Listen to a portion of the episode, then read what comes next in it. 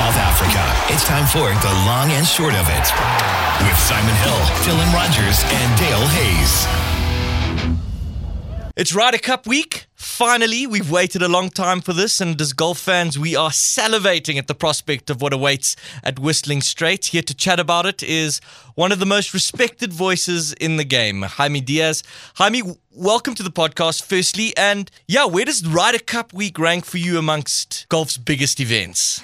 Thanks. It's nice to be with you. Uh, it's a it's a unique week because it really doesn't settle anything in my mind other than you know tremendous competition for a week bet- between some of the world's greatest players. I don't think it decides whether America or Europe has the best players. Or uh, it used to be, I think, for a moment, um, kind of a a referendum on who were the best uh, because the Europeans used to have so many number ones back with with Seve and, and Faldo and uh, Ian Woosnam and Sandy Lyle and and Langer and all those guys, uh, there was a there was a, a moment where it looked like maybe the best golf is in Europe. But I think now it's pretty clear the PGA Tour has become sort of dominant. At the same time, all those those old emotions and those old loyalties from players for their countries, especially in Europe, it means so much to beat America. And when they did start beating America in '85, especially from then on, uh, it's become more important to the Americans as well. So there's a tremendous amount of pride involved. And I think because it's a team event and you're letting down or lifting up mm. your teammates, uh, respectively, if you're doing that, there's a tremendous amount of obligation and pressure. And I, so all I'll say is the Ryder Cups I've been to, I've never felt quite as much palpable pressure in the air as I have at Ryder Cups. In particular, at uh, with at uh, excuse me, uh, Kiawah Island in '91, uh, and coming down the stretch at Brook at Brookline in '99, I know the Americans won those. Certainly Medinah, when the Europeans came back, you felt the pressure of the U.S. letting it slip away. And I think that's more pressure than the players feel any other time. I mean, let's get straight to the central issue then is uh, how do the Americans go in with the strongest team seemingly over the last 20, 30 years and, and just haven't been able to replicate the, their world ranking form or their major championship form into a team culture that ultimately ensures that they emerge victorious at the end of a Ryder Cup week? You know, it is the million dollar question that everyone asks. What is the problem with the chemistry of the U.S., et cetera? I, you know, I still think it's a bit of a small sample because most of the matches have been quite close. Um, and the U.S. won so many early on. Uh, you know, I, I, don't know exact number, but I'm going to guess the Euro- Europeans only won three times, I believe, in that first 40 years of the uh, of the of the Ryder Cup, approximately. I don't have exactly right now, but the point being, uh, lately the, the Europeans have been winning, uh, not not at a dominant clip, but at a clip that they're they're certainly uh, looking like they're better at team play than the U.S. And so why? Um, I do feel like the Europeans love it more. They love the the opportunity.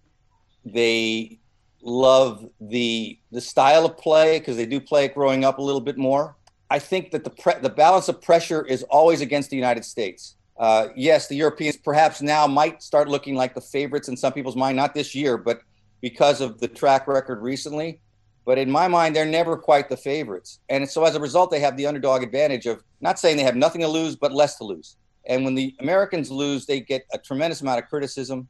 They know it's coming if they do lose. And I think they feel trapped a little bit by that in terms of being able to enjoy the, the event as much as the Europeans do. You know, that's all very intangible kind of reasons. Mm. I, I, I do think in talking uh, and listening to interviews even this year, the Europeans, when, when Sergio and, and Ian Poulter were picked, they made a point of saying, I made my best friends in life at the Ryder Cup. The team room is the place where we bond like no place else. And then you have comments by Brooks Koepka would say, you know, yeah, I, I want to win, but it's a little out of my comfort zone as far as uh, the routine. It's different for every week.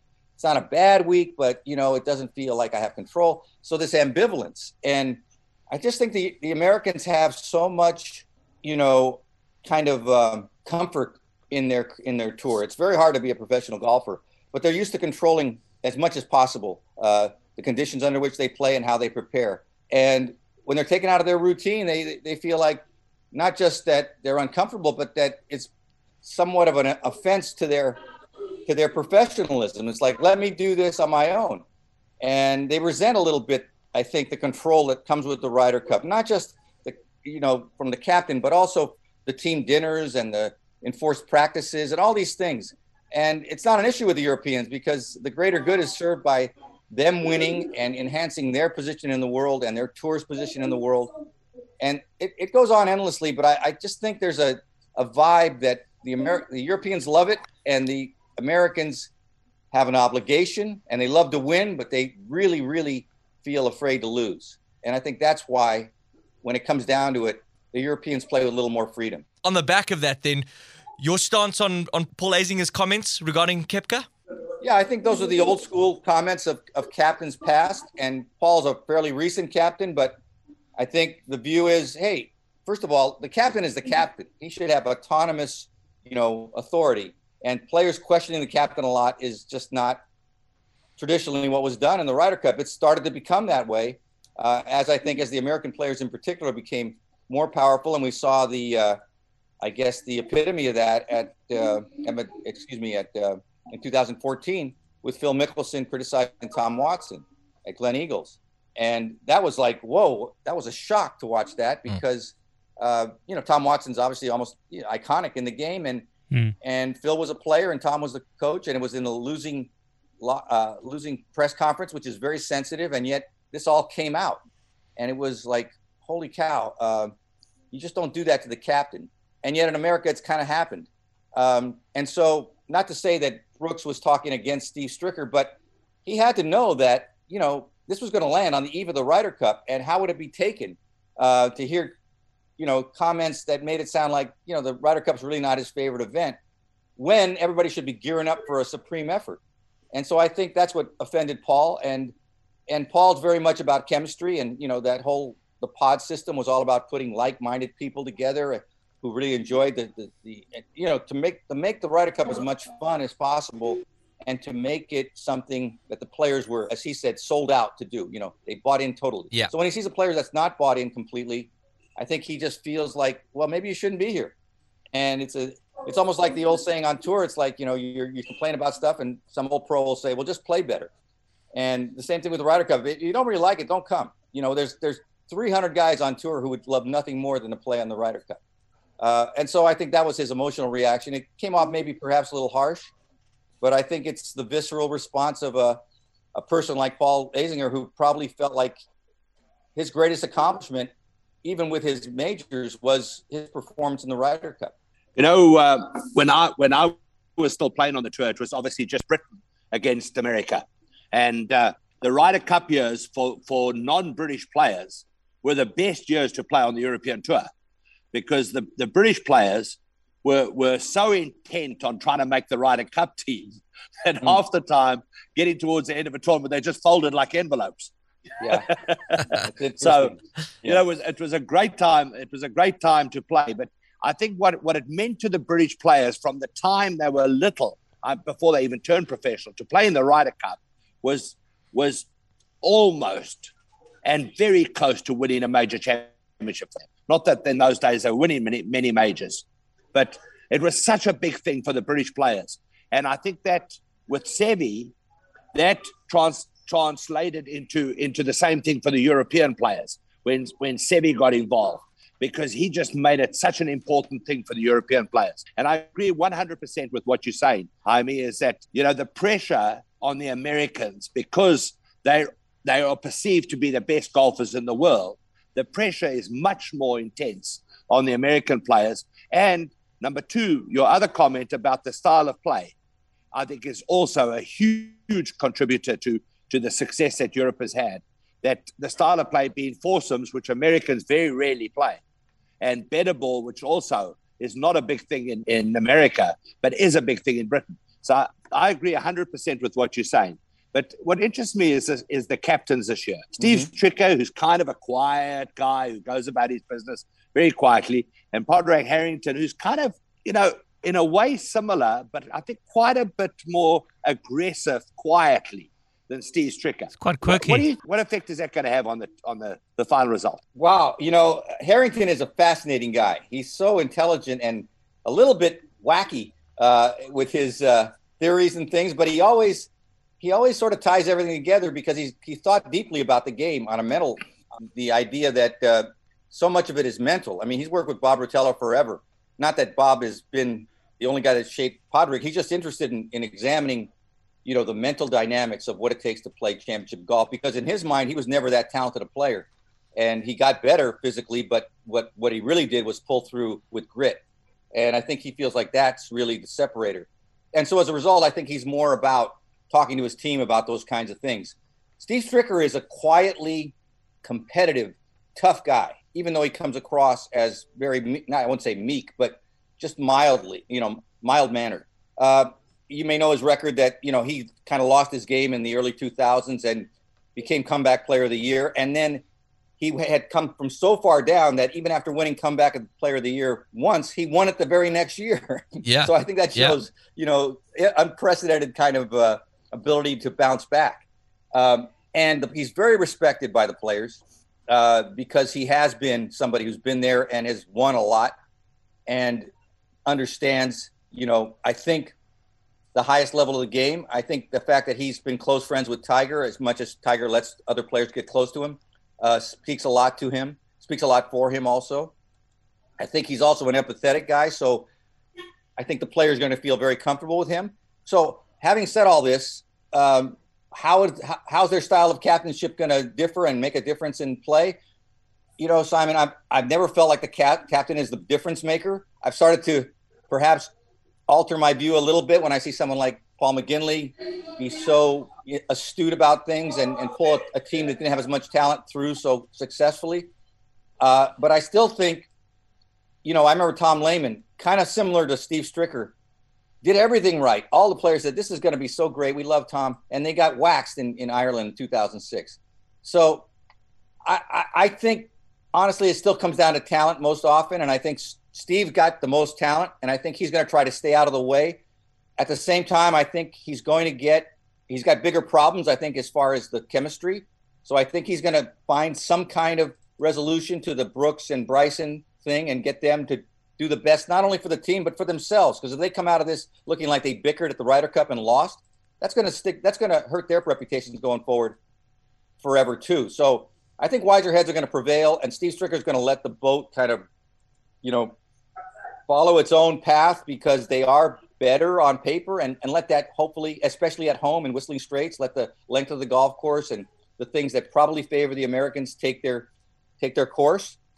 And I think Harrington will be the risk taker and will throw out a lot of you know risky uh, uh, or or you know perhaps seem like unorthodox kind of pairings, and and see where it takes him. I, I think he's going to roll the dice a little bit more. I'm not exactly sure what that all means because I don't know how they're all playing. Honestly, Europe is not playing very well coming yeah. into this. Yeah. Uh, not just with low world rankings, but just who's who's played well. I mean, obviously Rahm, but Rory hasn't had a great year, and Hovland's you know they're probably their third best player.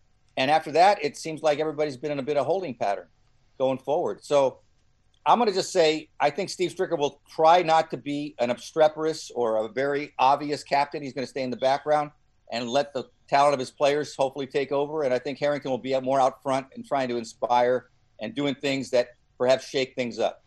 I mean, how do you think uh, Stricker will handle the, the, the Brooks Koepka issue of the past few days? You know, this is just me. I would love to see them.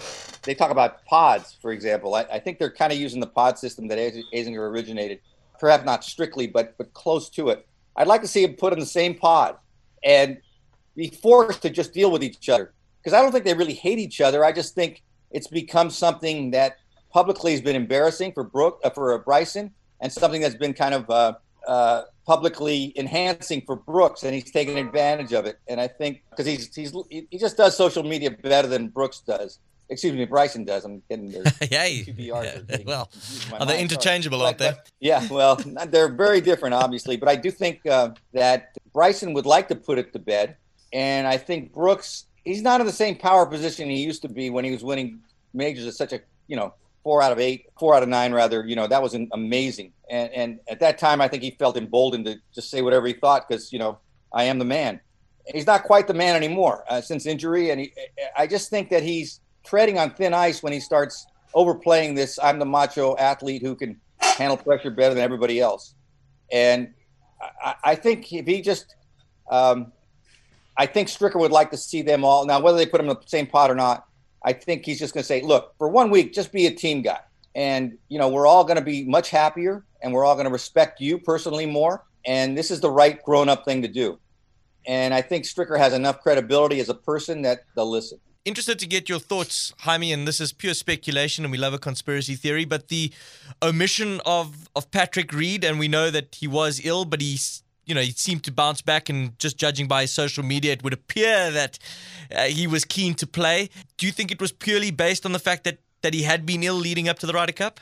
I'd say that was the predominant reason, but not the only reason. Yeah. And his reaction actually after not being picked to liking, and I'm not the social media expert, but to liking the the um, tweets that criticized Stricker. Yeah. By Patrick liking those, I think that was semi toxic uh, for the team, and uh, kind of shows, in retrospect, the other things he's done, uh, criticizing uh, the captain at, uh, at, at not being paired with Spieth and being paired with Tiger in France. That was very off-putting, I think, to a lot of people. Uh, obviously, the accusations of, of uh, breaking the rules and then not owning up to it, that doesn't help him in the team room either. So there's intangibles there. He has got one of the greatest short games in history. He, he is a great competitor. He's great for match play because he holds putts and he gets up and down from everywhere. Um, and yet, he, he I think he's a net liability right now, uh, as long as he's not playing really well and he had to be a pick. And it was said way back, you know, at France that, you know, if Patrick has to be a pick again, watch out. He might not get it. And I think Brooks is treading on that line too. If they happen to lose, by the things he said, they're not as mm. they were not as strong as what Patrick uh, did. But still, it's like if everybody's not on this all in, if you qualify, okay, we have to take you. But if you don't qualify, probably not going to pick you. I think that's kind of a message. So and all uh, and also the whole threat of COVID reappearing, uh, it just it, it just becomes something that's so problematic I mean, we saw Jon Rahm have to skip the Olympics well after he got COVID at Memorial. And so, to, for someone who has had COVID, like we don't know again, and that's the other thing, the sort of disingenuous way that that Patrick presented his illness. He said he had double pneumonia. Okay. Then he said, I was tested, but not when I came into the hospital. Uh, I was tested on the way out. He goes, I think I was positive, but I'm not sure. It's like, well, holy cow, that's not how that's not how COVID is defined. In you know, and so that was kind of squirrely. So I'm giving a long answer here, but I think all those things worked against Patrick. You know, I just want to change tack a little bit. It's quite interesting. I mean, obviously, the, the two interesting guys on the one team, Patrick Reed not getting chosen, and the other team, uh, Justin Rose not getting chosen. But Lee Westwood's in the team uh, of, the, of the Europeans. And then a number of years ago, Hunter Mahan was in the team 2010 at Wales. Yes. And I don't know if you remember, but he, oh, he, he duffed a chip shot. Oh, yeah. He duffed that chip shot, and and you know that's affected him ever since. And why I'm mentioning that is Lee Westwood, um, you know, has had problems with his short putting, and there's nothing that that will bring out any issues that you have in your game like the Ryder Cup does. And and I wonder about them putting Lee in the team. I love Lee Westwood. I'm I'm a big Lee Westwood fan. Okay, but I wonder Lee Westwood, I know he made it on points, but wow, I think he's going to be a, a liability in that team. Well, I wouldn't disagree completely. I, Lee has has uh, astounded me with his great comeback this last year. You know, at the Players and at Bay Hill, I believe. Um, Bay Hill, yeah. Yeah, uh, I, I mean, I've been the players, I, I, but it was a couple of tournaments, and you know, and he seems to have a new attitude, much lighter, and maybe that has helped him putt. Um, Life on the bag. Short game stuff. The yep. short game stuff's always been a little bit of an issue technique wise too. Having said all that, he made the team on points. I think if it had come down to you know Poulter, Lowry, Garcia, and Rose and and Westwood, Westwood would have been he would have been at the bottom of that choice. Personally, I think because of those liabilities, and you know he's 47 and and he was talking as if you know I don't I don't get that upset about golf anymore. It's, and that's the way he has to deal with it. It's a it's a healthy attitude, but is it one that you want in the Ryder Cup when it's you know all about emotion and all about you know caring to the to the highest extent. Not that not that he would be apathetic, but only that I think he'd be a little out of step with the way that you know you want your team to be prepared mentally. Um, however, he's got a great track record in the Ryder Cup in, in general, other than the recent years, and maybe he he has found a secret for how he he can play.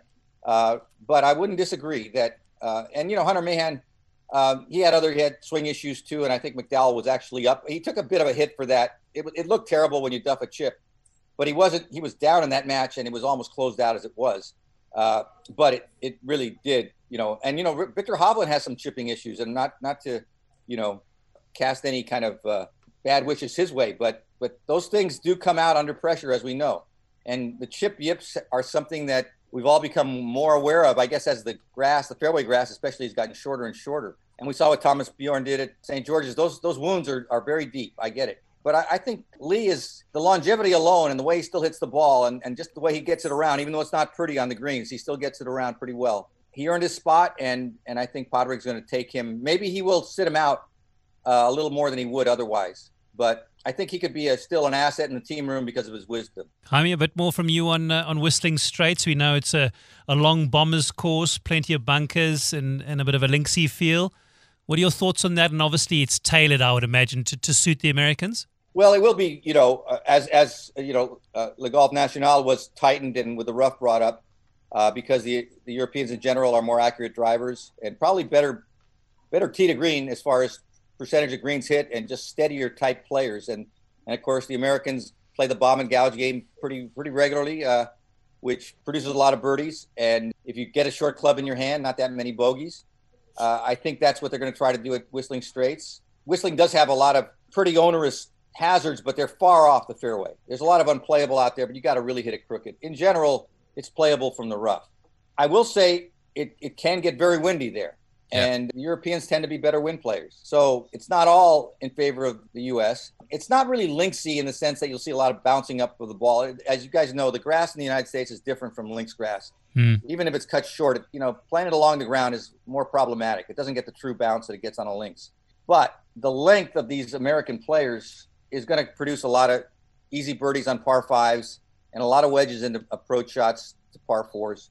That doesn't mean that the Europeans don't, you know, they'll be maybe on average they'll be outdriven by six yards per group, you know, something like that. That takes its toll over time, but in a short match, it doesn't matter that much. We know that putter is the most important thing. I will say I don't see a lot of great putters on the European team, and I think that's why Poulter's pick was so vital. Not that one player can, you know, putt for everybody, but in, in a crucial moment, as it was at Medinah, he can lift the whole team. I wonder about this, and this is a whole other conversation, but just seems like a lot of the putt players are not the great putter. Even the best players in the world are not the greatest putters that they used to be. I mean, Tiger was an incredible putter and incredible through the game, and Rahm's a good putter. But DJ is a, a good to average to good putter. Bryson has be, made himself a pretty good putter. Brooks is an average to good putter. Justin Thomas, not that great. Until recently, Pat and statistically, Patrick Cantlay has not been a great putter. He he's become one last month. Tony Finau, not a great putter. Xander, not his best club. Jordan Spieth, he's the great putter. Yeah. Um, anyway, it just strikes me as funny. Is like the putter is taking a little bit of a emphasis among the modern game. You know, I think the, the steadier way to win tournaments is to just really hit a lot of greens and birdie a lot of par fives. But you still want to see in the Ryder Cup great putting. But Europe doesn't really have it either. So interesting. I, I don't think the greens at, at Whistling, they'll be faster than I think the typical European Ryder Cup setup, but they won't be crazy like uh, they won't be Augusta fast, anything like that. When I looked at the course, the first thing I thought of was it just had, for some reason for me, it just sort of had an element of Kiawah Island about it. And I know it's a Pete Dye design, but I looked at it and I immediately thought, gee whiz, that reminds me very much of Kiawah Island. It, I, I agree with you. Pete has some real patterns, and Kiawah had a lot of really big par fours that were really hard with yeah. a lot of sand and and uh, and just very kind of uh, you know it was a an artificial, natural look that looks kind of wild. Yeah. And, and, whistling has a lot of that. So you're not wrong. However, I, I think Kia was a little tougher in general, unless the wind. Well, it's all wind. Wind at Kia was brutal. Yeah. Uh, it wasn't windy at the PGA, and whistling in benign conditions is not tough, but in the wind it's very tough. But yes, I, I think the Pete Dye, and I don't know how Europeans feel about Pete Dye. I think it's probably down to the man. He tends, I think, to really test ball striking. And if you're a precise ball striker, let's say like Molinari was back in 2018 when he was going so well, I think he would have liked Kiawah Island. You got to be precise, and uh, you don't have to be quite as precise at whistling, but it's still, uh, especially when it gets windy, uh, you really got to be able to flight your golf ball and control the where it lands and the and the spin and all, all the things that great iron players do. The Nicklaus Jacklin Award that they're going to be presenting for the first time. What's your feeling about that? Okay, well, I hope uh, I, I, not, I guess it's about the concession, but I didn't know there was an award. Tell me about it. They evidently are going to give an award at the end of the Ryder Cup on the player who who shows yeah. you know, excellent sportsmanship. Oh, I and okay. uh, yeah. yeah, and I, you know, I think it's, I think it's, uh, it's a really nice idea. I think it is a nice idea, and I think we've seen some wonderful sportsmanship. You know, whether it was, uh, gosh, Payne Stewart at uh, conceding to uh, Colin Montgomerie at uh, at Brookline. There's just so many moments of where where the two guys have so much mutual respect, and whenever it's shown, it's very gratifying to see. And and the great gestures are always remembered. Obviously, the the, the reason the awards named after Jack and Tony is because of the concession, which was very gracious. So I'm glad to see it, and I think I think anything that brings you know this sense of uh, uh, brotherhood back to the Ryder Cup, which is the original reason that the matches were played, uh, is good. And I, you know, people like the fire and the contentiousness sometimes because it does raise the intensity and seemingly the importance of the event. But in my mind, it, it, it always leaves a bad feeling. Uh, I, I thought it was awful, and it wasn't intentional. I don't think what happened to Olazábal at Brookline on the 17th green there. Whenever he ran on the green, didn't give him a chance to putt. Um, I, I, haven't liked when you know when when it, when Zinger and, and Ballesteros had their confrontation. There was some bad feeling afterwards. I didn't like it.